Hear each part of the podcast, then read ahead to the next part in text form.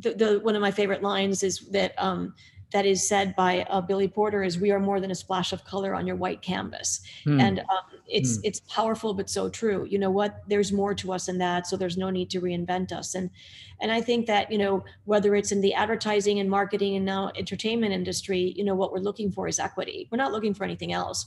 We're just looking for, you know, when you, when you represent a white male in a, you know, in a spot or in a, in a program, you don't stereotype them. You give them the ability to be anybody who they want to be anybody mm. they can be right?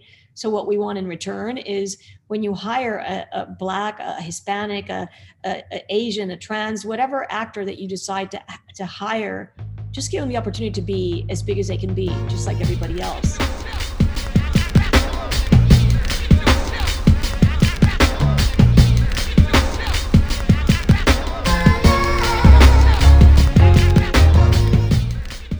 Hello, and welcome to another episode of Ad Blocking with Jason Dwayne Smith. The world around us is, well, different. We're living in a time that tests all of our boundaries and beliefs. It's not always easy, and sometimes talking about ads is the last thing any of us want to do. Ad Blocking is a podcast, or maybe a safe space, where real people, real marketers, talk about everything but advertising. Stories of growing up, coming out, falling down, and looking in. Underneath it all, we're all just humans. On today's episode, I speak with Lisette Arsuaga, co president and co founder of the Alliance for Inclusive and Multicultural Marketing, or in some circles, AIMM. Above being an entrepreneur a successful businesswoman, and philanthropist. Lisette is a wind of change that flows not just through our ad industry, but her home, her community, and beyond. In our discussion, Lisette and I talk about the importance of having someone believe in you, being thankful, and how life isn't about what you do, but the consciousness and purpose behind how you do it. Lisette and someone that I consider a hero and a beacon of gratitude. Our discussion was both inspiring, yet also extremely informative. I hope you all learned as much as I did in this conversation with Lisette and take her light into your world and practice of love each day. And with that, let's dive in.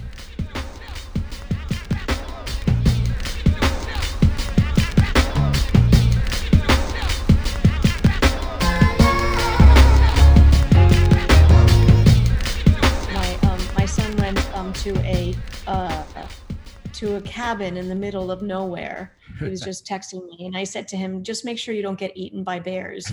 so he was just calling me to tell me, you know, he's been calling me every day to tell me, you know, Mom, I'm still alive. I have not gotten eaten by a bear. So that was him. I mean, well, that wasn't the bear calling, and it was my son calling. But, uh, well, I mean, it's almost a perfect way to kick off the conversation because, you know, everyone is kind of living in between the bounds these days of okay, you know, I'm I'm balancing my work, my my my, my personal life, my my spiritual life, all kind of together. So uh, it's difficult to separate them. But we, I wanted to start by just talking a little bit about how we met, and you know, your, how you have inspired me from afar, and fortunately, more recently, nearby. But you know, Lisette, you have been someone that you know, we're not going to talk a lot about work today or industry, but you excel and exceed the expectations of what this ad industry is about, and that you live by purpose. What you do every day is intended to make what we do a better place, a better space, a safer space, and a more welcoming and inclusive space for all of us.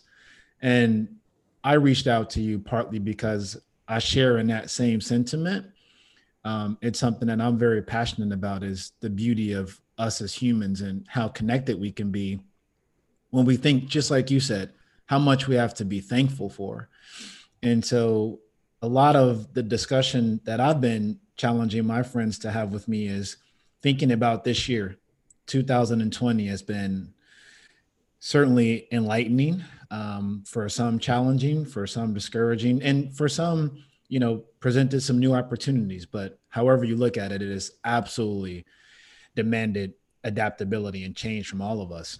So I wanted to start, Lisette, with just asking you if you were to reflect on the year 2020, uh, how has it changed you? How has it impacted you and what you bring into the world? Uh, you know what? I, I um, I, I, it's it's crazy the way this year has gone by. First of all, I still think we're in the middle of spring and summer is coming because you just are indoors so much, and you know you forget about so many things that you're missing out on. And um, I think that what I am incredibly thankful or for is i mean i've always been really close to my family i have three kids my husband and you know very tight knit family and my two older kids already uh, are, are not living at home anymore they have their own apartments i have my youngest here who um, graduated from high school, didn't have a senior prom, didn't have a graduation, and now is doing um, his freshman year in college from home. So not not the best year. And you know, I guess when I look at my life and I think, well, thank God I'm not 18 years old and missing out on key moments that you know that you remember forever. But at the same time, um, I've been able to spend time with my kids in, in ways that we never did before and with my family. I mean, we, um, you know, we spend weekends together. We, we talk about, you know, a lot. We, during the elections, you know, we were able to share our passion for change and for growth and for equality. And, um, and I, uh, I'm proud that my kids um, are as passionate about these subjects as I am. You know, uh, you feel like um, in a world in which uh, we talk about the fact that you know millennials or Gen Zers see everybody as the same and think that you know everybody has the same opportunities and they don't see color. Uh, I think that's um, naive of us who are older than that in believing that our young generation actually believes that. Um, if um, if if no other example, I think the TikTok example of, of youth um, making sure that you know they filled a stadium that was empty um, mm-hmm. shows you how passionate they are and how able they are to affect change. And I think that uh, you know we've we've realized that that this young segment of our population isn't as you know uh, as is, is self-centered and um, and oblivious to the world as we thought they were. And they're doing much more for our society than we gave them credit for. And and if we take the time to spend with them every day and listen to their thoughts and and we give them the opportunities to affect change they do that. And and we are the ones who are you know on the sidelines watching that change happen and that's pretty exciting well, I love the reference to acknowledgement and empowerment and value of young people, however you describe young. You know, young isn't always an age or a number, you know. Yeah, I'm young. Be, right, exactly. Seriously, no. Seriously, it really is the heart and your spirit and your vigor. It really does define youth, I would say. Yep. And I like the way that you really capture the power of that particular dynamic of our community. And so I want to maybe build on that youth aspect, which is learning a bit more about your youth when you were growing up. You didn't get to where you are today without people that believe in you, just like you believe in the youth culture, however you define it, giving them opportunities, giving them a voice. So, Lisette, I would love for you to talk to me a little bit about inspiration or mentors or moments that you can remember from your early days that have really inspired you to become the person that you are today? Uh, you know what's really interesting is I think my my um, impetus in the development started when I went to college. I went to University of Michigan in Ann Arbor, and um, I I had lived all my life in Puerto Rico until then. Uh, so I went from a, a, tropical climate where I was surrounded by like Puerto Ricans everywhere that, you know, there wasn't any such thing as, oh, you're Latina or you're this. It was, you know, we were all the same.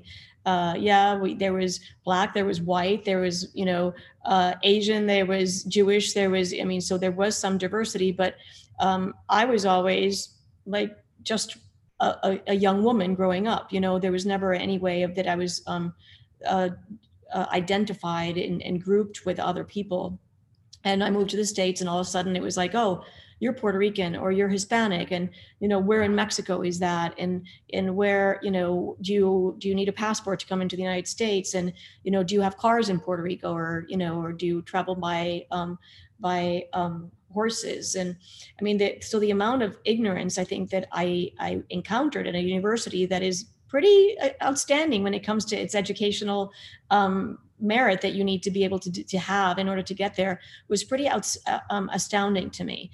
And i realized that you know that i was part of a group um, if you will you know a counterculture that i never knew that that that existed or that i was to be a part of that. And um, I found myself um, one person at a time correcting people and telling them, well, just because I'm Puerto Rican doesn't mean that I can't also be white or that mm. I can't also be Asian or that I can't also be black. Just because I'm Puerto Rican doesn't mean that I can't also be gay or straight or this or that. And uh, I think that passion developed like, if I'm going to live in this country, then I'd have to do something to to be able to enlighten people um, about about diversity and about differences and in, where people come from you know? And um, I, throughout my career i worked in venture philanthropy nonprofit. I i worked in pol- political consulting. And when i did political consulting the first time it was in um, uh, the year um, 2000 and it was an election where the importance of the hispanic vote wasn't really as um, as prevalent as it is now Yet um, I found myself understanding when doing research about about subjects and everything that that there were areas that were very relevant to the lively livelihood and, and survival and, and, and improvement of lives of Hispanics everywhere. Uh, and I worked with incredible individuals as far as um, th- that knew the political landscape and gave me the ability to be able to um, embed that Hispanic point of view and that Hispanic passion that I had into the political consulting that I was doing. And, and, and we were able to do things in Spanish for the first time. Like you, you know, that wasn't something that you did. You don't need to speak to these people in Spanish because if mm-hmm. you're speaking Spanish, then you have no reason to vote. You know, mm-hmm. this is America, mm-hmm. English. So there was no understanding as to, you know, why do I need to reach these people in Spanish? And so um, I worked in, you know, um, doing that. And then I did, you know, I, have worked in, in human rights groups and in uh, human trafficking and, and the importance of, of, uh, of ensuring that our, our children uh, are cared for and reared for in the right way. I was fortunate to work with a group with Oprah Winfrey, Maya Angelou. I worked on a project with Don Francisco with um, in Hispanic and um, with Cristina Saralegui. Incredible people that understood that um, the value of life starts right as we give birth and you need to start cherishing that moment with your child the minute that you give birth um, you need to talk to them and sing to them and, and, caress them and tell them that you love them even if you don't you know they don't understand what you're saying mm. so i've been my career has been one in which i've been able to be part of projects that have impacted people's lives and i've done that because people around me have been and those who i worked for um, were visionaries and understood the the importance of the work they were doing but i was also able to do it because they believed in me and gave me the ability to to bring my voice my passion and my experience into into the mix. And i think that when you're able to do that um, in any corporation you know i mean sometimes people think oh you, you know you're it's a start start uh, entry level position and you're just starting out and you know listen and you'll learn. And you know that's doing a disservice to everyone. It's not listen and you learn you know listen you'll learn. And if you have something to say by all means open your mouth and say it because we will learn as much from you as you as we will as you will from us if if this is the right place for you. I think it's a great perspective of like you have to give people an opportunity. Starts with an opportunity. And while this isn't necessarily your story if, if you don't mind I, i'd like to share a little bit about my story and relationship with labeling, you know, and mm-hmm. how 2020 for me has really made me rethink this concept of labeling. So, as you started to talk about in your world, the sort of definition of Hispanic and how that is encountered or responded to in sort of mainstream America. Certainly, when you were at University of Michigan, it has really made me think about how prior to this year and even somewhat within this year, we've become a victim of labeling an entire culture under one umbrella. Mm-hmm. And for me, this year has actually made me appreciate the diversity within diversity, I guess. And that when I talk to other people that may be of African American descent per se, there's a beauty in seeing the diaspora and all its beautiful colors and complexity. Folks that, you know, may have a very conservative background and may have a very sort of liberal background or or, or may have a belief system that is very religious or, or or or maybe you know a bit more secular and we don't all come from the same belief system per se and there's a beauty in actually seeing the complexity in diversity so i guess that question i mean that uh, perspective brings me to a question for you lisette which is how have you thought about our world our society thinking about multiculturalism as a more complex space. Even when you talked about using Spanish language to talk to people in politics, you know, if we're watching politics this year, every Hispanic person doesn't have the same voting preference. They don't have the same priorities. It's so much more complex.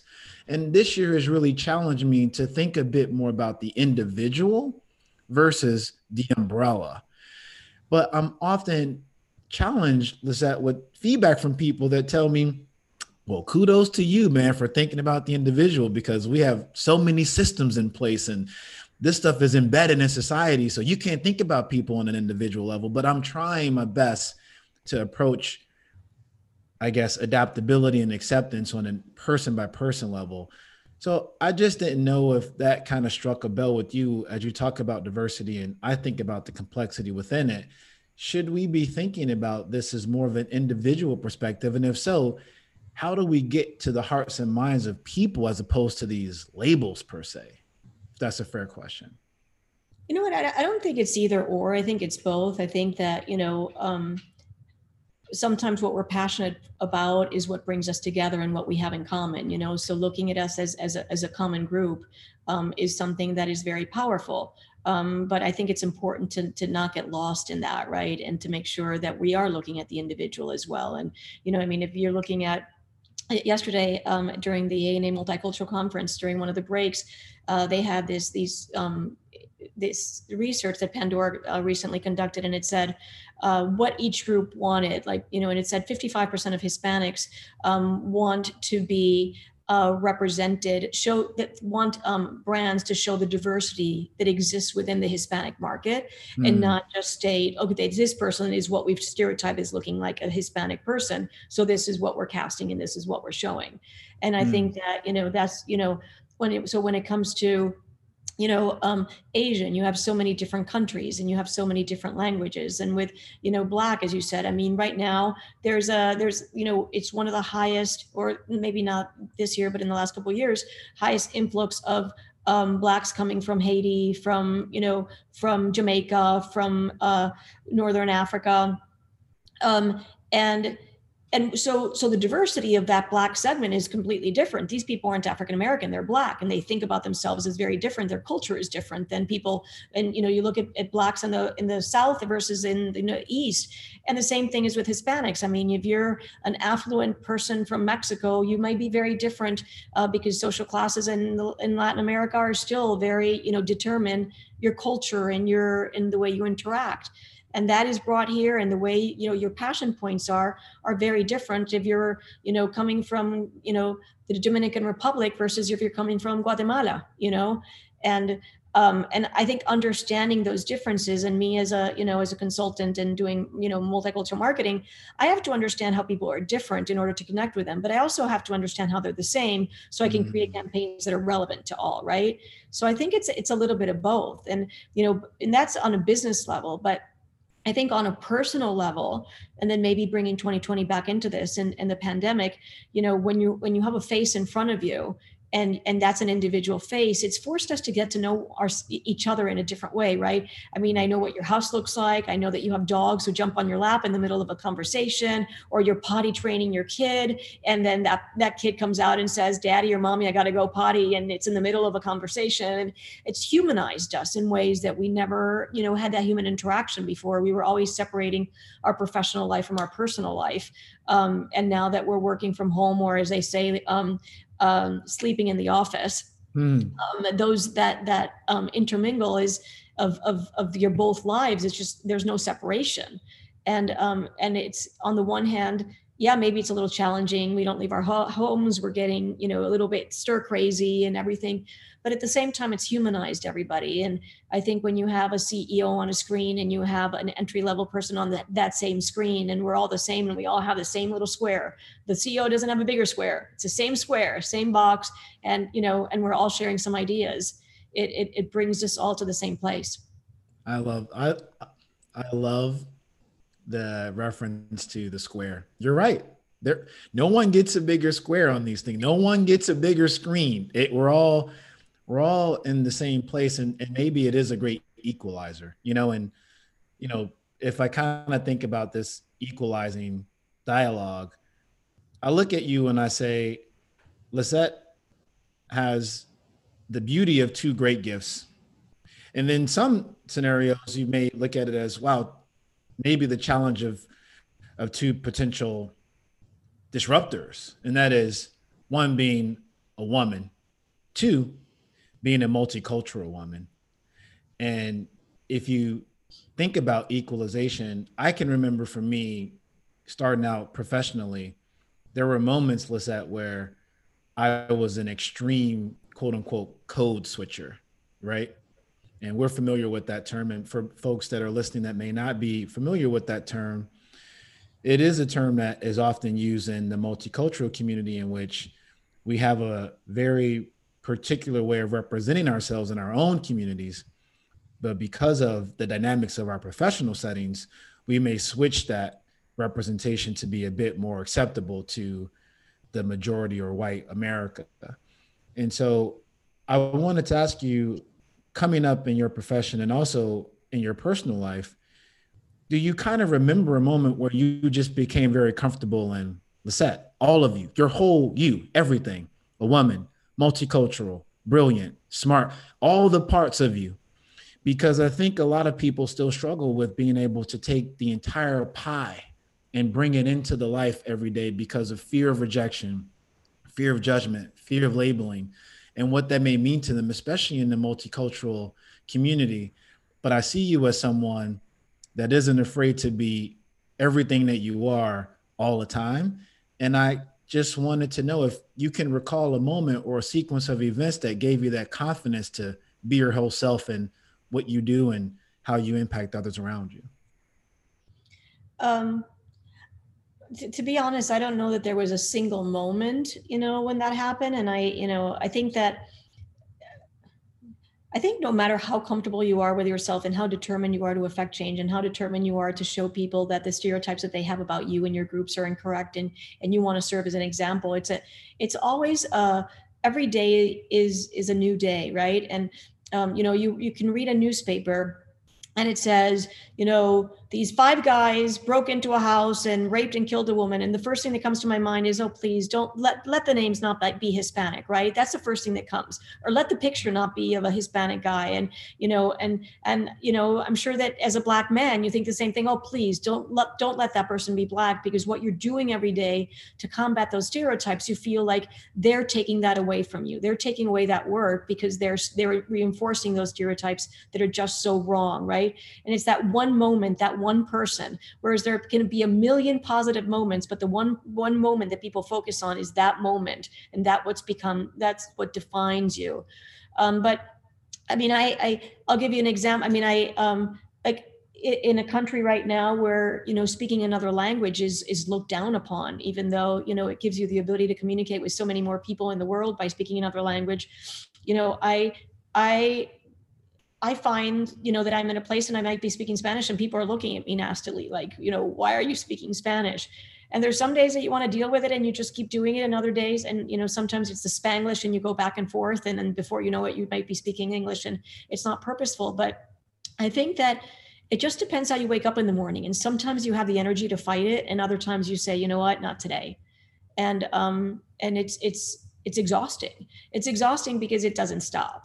Mm-hmm. and um and you know that um you know that's in in the nonprofit world they say if you did a good job it means you put yourself out of a job right because it means mm. that that need that, mm. that need isn't there anymore um, and uh, unfortunately when it comes to you know needing to to fight those stereotypes and needing to make sure that that who I am as a person not only defines me, but also helps define my my ethnicity and and and and, and helps define the the ability of Hispanic women to to do whatever they want because they can do whatever they want um, is something that you have to fight for every day. And it doesn't mean that if you bring your entire self, you might be able to affect change, but you might be shut out.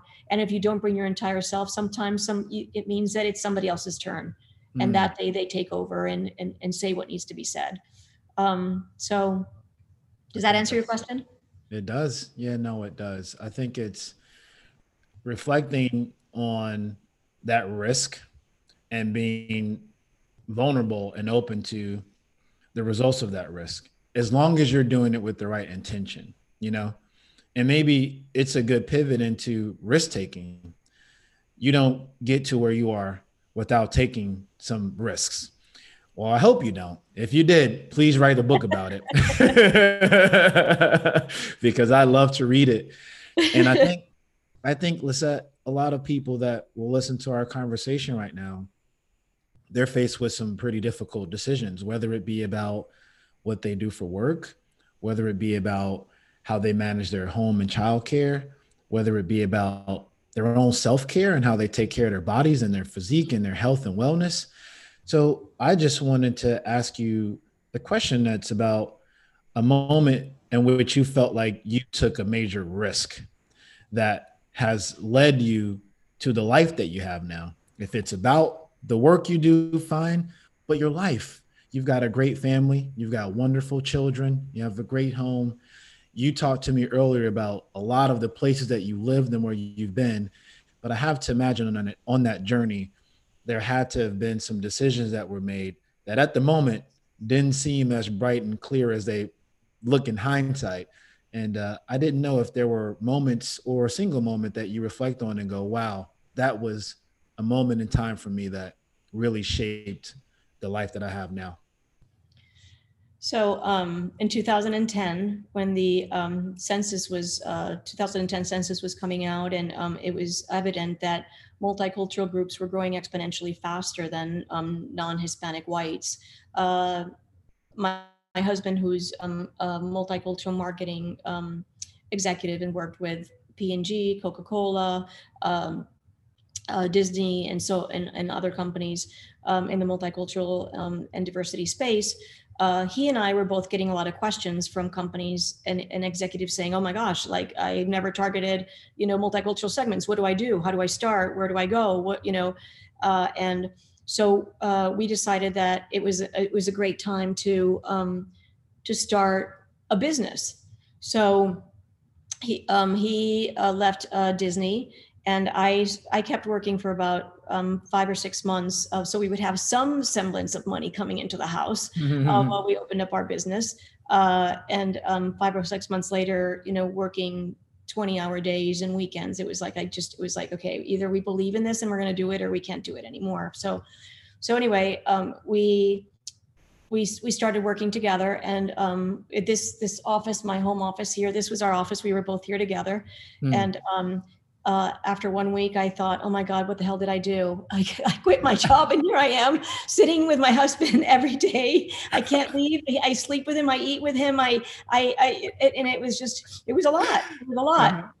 And I'm, and he felt the same way. All of a sudden, it was a lot, and you know, I was like, okay, I need to take a walk. I just can't look at you right now, you know. and, um, and it was also scary because we both left you know our jobs our, our careers. We had three kids you know two of them were you know um, in high school another one in grade school. And you know we had to we we we made a promise to them the day that we were born that we were going to provide for them that we were going to care for them you know? Mm. and um and taking this huge risk both of us at the same time was something we were really really nervous about. But um the truth of the matter is that um we the our the work that we had done before um, helped legitimize you know our our ability to deliver when companies came to us and said can i have help? Right? Had i done that in my 20s like a lot of people say oh when you're 20s you can open up your company. You don't have to think about anybody else but yourself and you're fine. Yeah but you don't have the experience. You don't have the connections. You don't have the wherewithal. You don't have um, the maturity that that we thankfully had when we did um, at least most days. Um, and um, and we we now you know we celebrated our 10th year anniversary uh, we, you know, we have blue chip clients that um, that come to us, have come to us. You know, uh, we are incredibly fortunate to work with companies like McDonald's and Coca Cola and and Dunkin' Donuts and P and G and and you know and so and so many more. And um, in doing their multicultural and um, and diversity strategies, and um, and it's been an incredible journey being a business owner is you know i mean you have your own worries and your own things different things keep you up at night. It's not that you know um, it's it's it's no easy not easier or harder i think than working for somebody else. It's just different. But um, but the experience to have um, worked with my husband and learned as much from him as he's learned from me has been beautiful. Um, having my kids you know see that that we built something because we believed in ourselves and we believed in each other is amazing. And mm. um, and then also i mean when you have we, we've been fortunate also because we had our own company to be able to have a semblance of a work life balance. And i say that because we work like crazy and you know um, we have not stopped paying our dues. Uh, one day i hope i stop paying my dues and don't have to work this hard anymore. Um, but but i haven't. I still am paying my dues but what i can do is i can go to every single baseball game or every single um, voice competition or every single you know uh, event or milestone in my children's life because if i need to work till midnight that night i do. But mm. i make sure that i'm with them and there for them for everything that matters. And that nobody can take away from me either. So it's been it's been an incredible journey that yeah stemmed from taking a huge risk and some people might think it was crazy but it worked. Wow so many questions I want to ask about it, but then you'd spill the secret sauce to taking big risks, and maybe maybe we'll we'll we'll we'll keep that for you. But I want to ask the inverse of that question, and I hope you'll allow some vulnerability, which is with risk comes possible failure, you know, and I love I ask all of my friends about this because I think people look to folks like you, Lisette, and uh, maybe they look to me like this or others in our industry and they just think that it always works out you know? It just it's just huh they're just brilliant and whatever they touch is just gold you know? But along the journey you know we do experience failure and and and i'm trying to really help people understand that failure is actually a part of the process of achieving success right? And i didn't know if there was a moment and it doesn't have to be failure in the reference to something that's bad. It might just be a, a point of discovery, a point of reflection, or a, a, challenging moment that you may have experienced after taking this big risk and establishing a business with your husband, sitting in an office together every day. And God bless you for that. That alone is triumph. Um, but I'd love to hear about a moment where you felt like this didn't turn out the way that I wanted it to but had I not experienced that, I'm not sure I'd be where I am today. Um, yeah, I um, so I think it comes from well, it doesn't come from getting to know your knowing yourself. Failure leads you to know yourself better in yes, life, right? Yes, it does. And, um, so I'm an open book when it comes to stuff. I mean, um, I, I don't, I don't, I don't play poker, but I probably shouldn't play poker because people would know exactly what my hand is before I even show it. Um, I, yeah. I don't, I don't, you know, I, I, I, what I see is what you, what you see is what you get, and I say things, and I'm very open, and, um, and that that comes um, as, as a I'm proud of that, but it's not always easy. And I think that, you know, I think one of the things that I've had to learn is to think about things before I say them sometimes and figure out the way you say things, right? So, you know, it is not necessarily spinning them, but but to be um, uh, conscientious of, of what your message is, what the purpose is, why you're saying things, um, and uh, and and so and, and also to put yourself in, in somebody else's shoes before you do speak. And I think that when I was mm-hmm. younger, I was very quick to offer my, oh, well, I'm just going to tell you how it is. And I'm going to tell you, and I'm going to, this is what I see. And this is what I see. And, um, and that came with sometimes when people are saying, okay, you're out of line or, um, or yeah, I disagree or, you know, or, or with people maybe not liking me because I was just too forceful.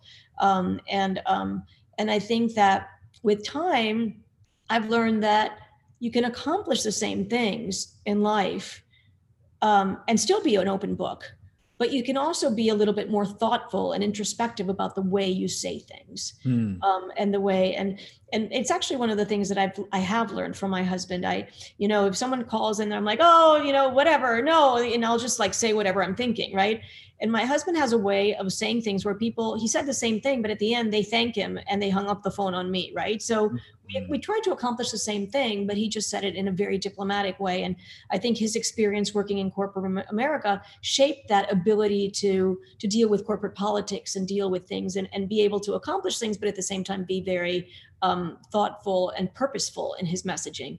And um, I think one of the most um, the, the greatest um, opportunities for growth that I've experienced um, working with my husband is seeing the way he frames things and seeing the way he talks about things and and sometimes having me take a step back and say okay so let's learn from that mm. and, and, think about how I would do things differently and sometimes I found myself ha- picking up the phone and saying mm, what would Gilbert say here and um and I and you know and, and it is it's um it's it's he is fabulous at that. I'm I'm great at some things. I'm, I'm he's better at some things than I am, and and that's why this partnership has worked so well because we complement each other so well, um, both personally and professionally.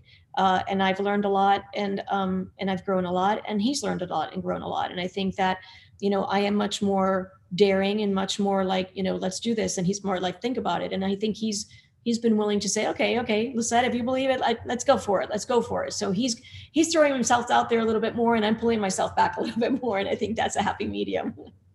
Well, it, it's also good confirmation of the power of togetherness. I think sometimes there's a misconception that success in life or professionally comes from this tremendous individual effort, but it doesn't. It really does come from a steep intention around collaboration and partnership.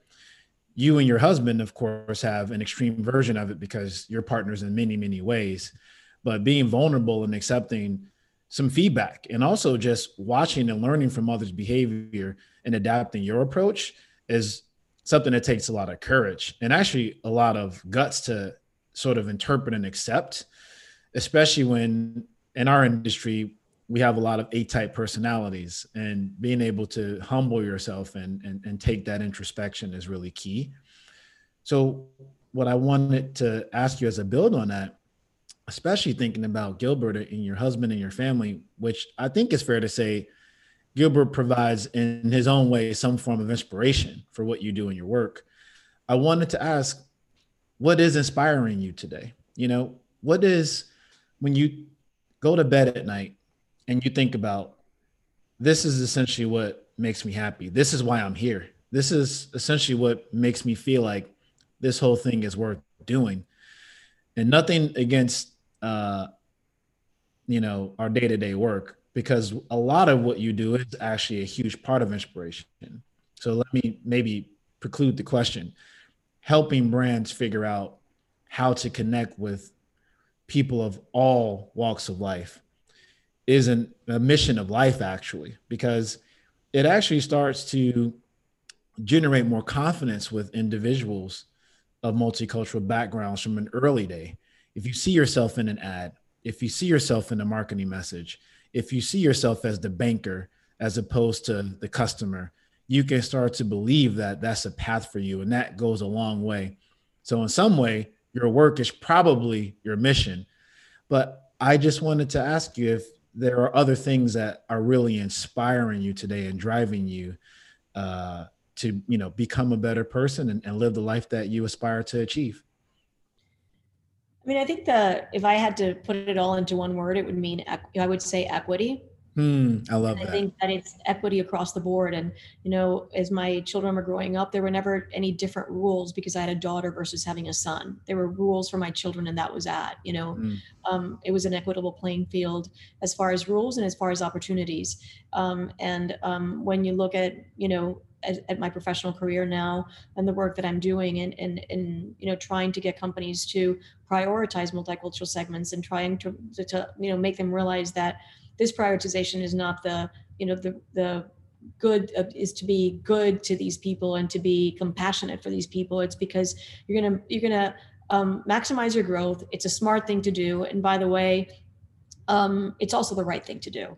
Uh, and um, you know we we've created um, uh, through the Alliance for Inclusive and Multicultural Marketing that I co-founded uh, with with Gilbert and my business partner Carlos Santiago and the ANA, uh, we we brought together um, industry leaders from Black, Hispanic, Asian, African American, uh, LGBTQ people with disabilities uh, together from corporations, agencies, trade associations, media companies, um, advertising agencies, and so on uh, for the common good. And we've we've created um, tools, research, um, and and work that all that, that are all based on on ensuring that we are in a more equitable playing field as far as how we reflect the individuals that we're trying to target, how we stand away from stereotypes.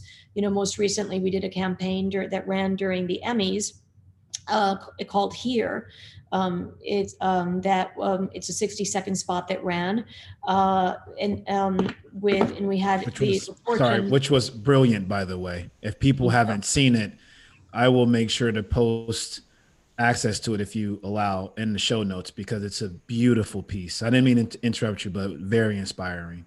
Thank you. It's actually, yes, on YouTube, anaaim.net. Uh, ANAAIM is our handle. And then if you look at the word here, it's, um, and we had the incredible fortune of working with Billy Porter, with Lin-Manuel Miranda, with Daniel Dae Kim, with Isis King, with Jamie Chung, Nicole Scher- Scherzinger, all actors, um, uh, either Black, Hispanic, um, uh, Asian, uh, LGBTQ, uh, and, um, and or mixed race um, and um, and specifically with Isis King, a trans actor who is she's you know absolutely fantastic, and um, all of these people, even though they are you know great actors, have gone through you know give, being given roles there that are where they're being stereotypes, or have not been given roles because they don't fit the mold, or have Mm. not been given roles roles because you know as a as a trans you know you don't play a man, you don't play a woman. What are we going to put you as, right? Mm. and um, uh, it's one of the most invisible segments that we have in society. So, so being able to send a message to Hollywood that we are here and we're not going anywhere, and and we are so powerful and so beautiful the way we are that you don't have to reinvent us either when you're writing us, right? Um, uh, uh, we um, so the, the one of my favorite lines is that um, that is said by uh, Billy Porter is we are more than a splash of color on your white canvas. Hmm. and um, it's Hmm. it's powerful but so true. You know what? There's more to us than that so there's no need to reinvent us. And and i think that you know whether it's in the advertising and marketing and now entertainment industry you know what we're looking for is equity. We're not looking for anything else. We're just looking for you know when you when you represent a white male in a you know in a spot or in a in a program you don't stereotype them you give them the ability to be anybody who they want to be anybody Mm. they can be right so what we want in return is when you hire a, a black, a Hispanic, a, a, a Asian, a trans, whatever actor that you decide to to hire, just give them the opportunity to be as big as they can be, just like everybody else. Hmm. And Hmm. um, and the, the thing is that these these portrayals are what it's, is what are formulating people's opinions of um, of segments, right?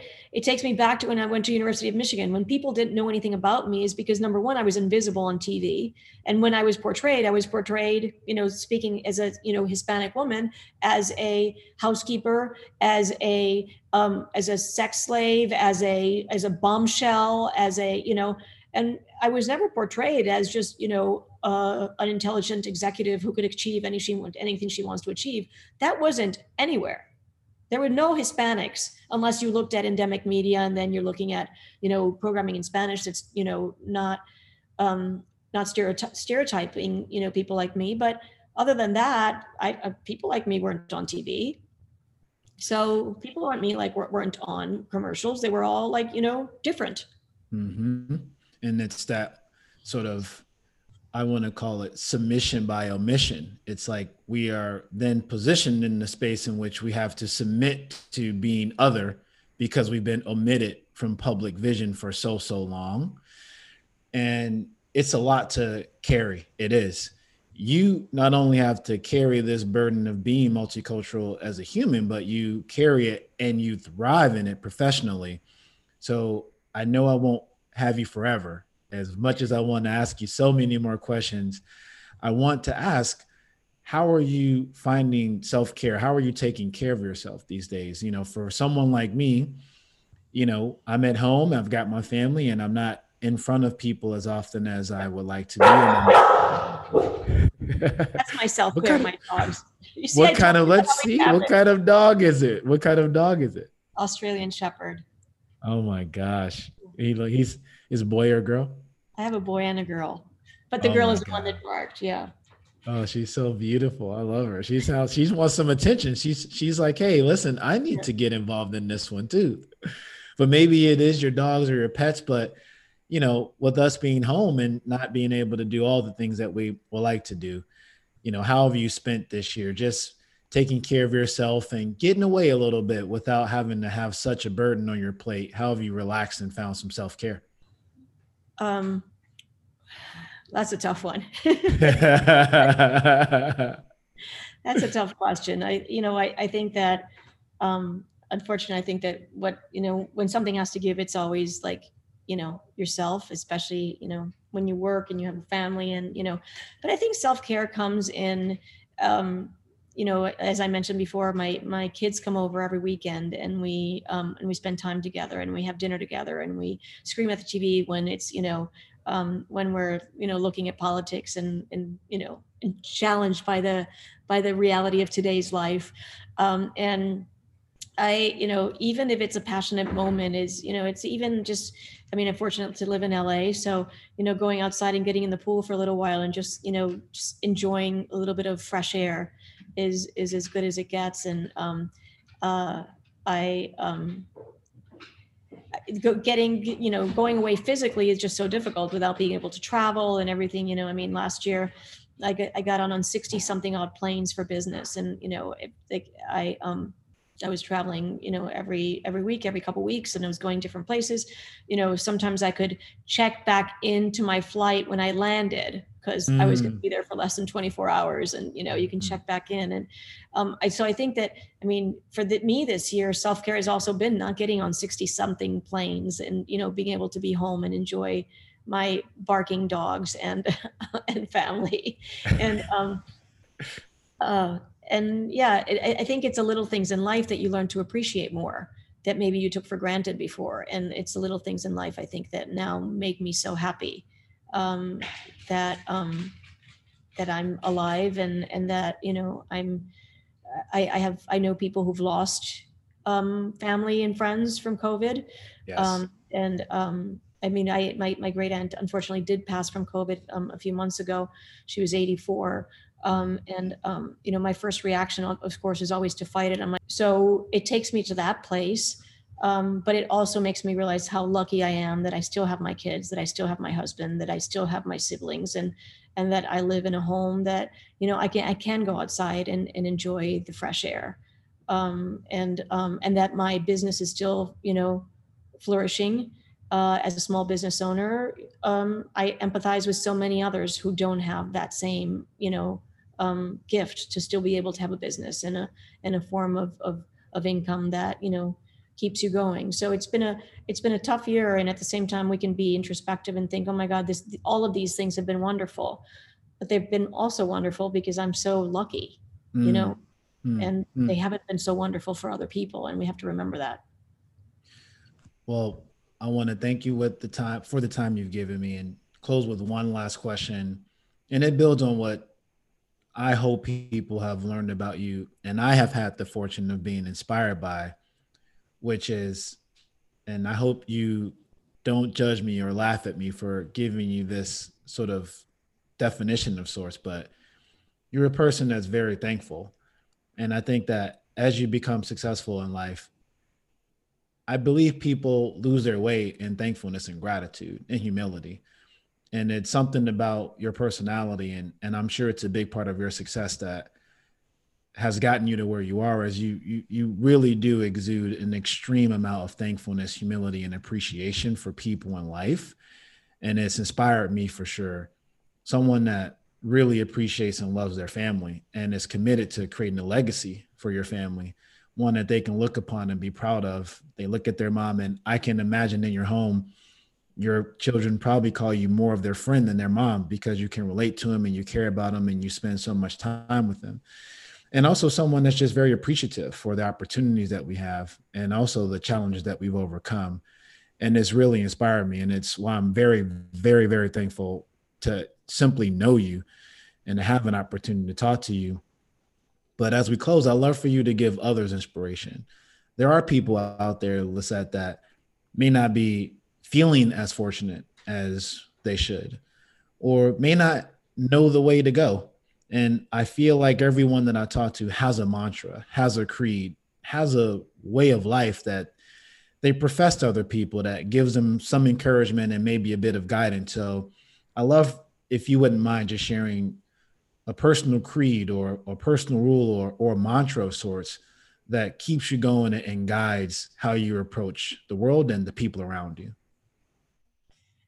Um, well, before I before I go there, I do want to say that I want to go back to the day um, we we met on on a little screen where your screen was the same size as mine, and um, and we had the chance to to share some of the work that we were doing. And um, I must say that I was incredibly inspired and impressed by your intellect, your passion, and and your uh, determination to to affect change. And um and I and I was just in awe. I was like, wow, this is this is a really cool guy, and um and he's and he's doing amazing things. And um I um I myself am fortunate to have gotten to know you, and I thank you for the invitation to join you today. So uh and uh I I feel like now I have to interview you and get to know more about you because I feel like we, we spent too much time on me. So that's that's that's the next thing that we do. But you know, um, as far as mantra, I would say just a couple of things. I was like, you know, um, the you know, the um, the sky's the limit is definitely. I mean, just you know, do not settle is is one. No matter who you are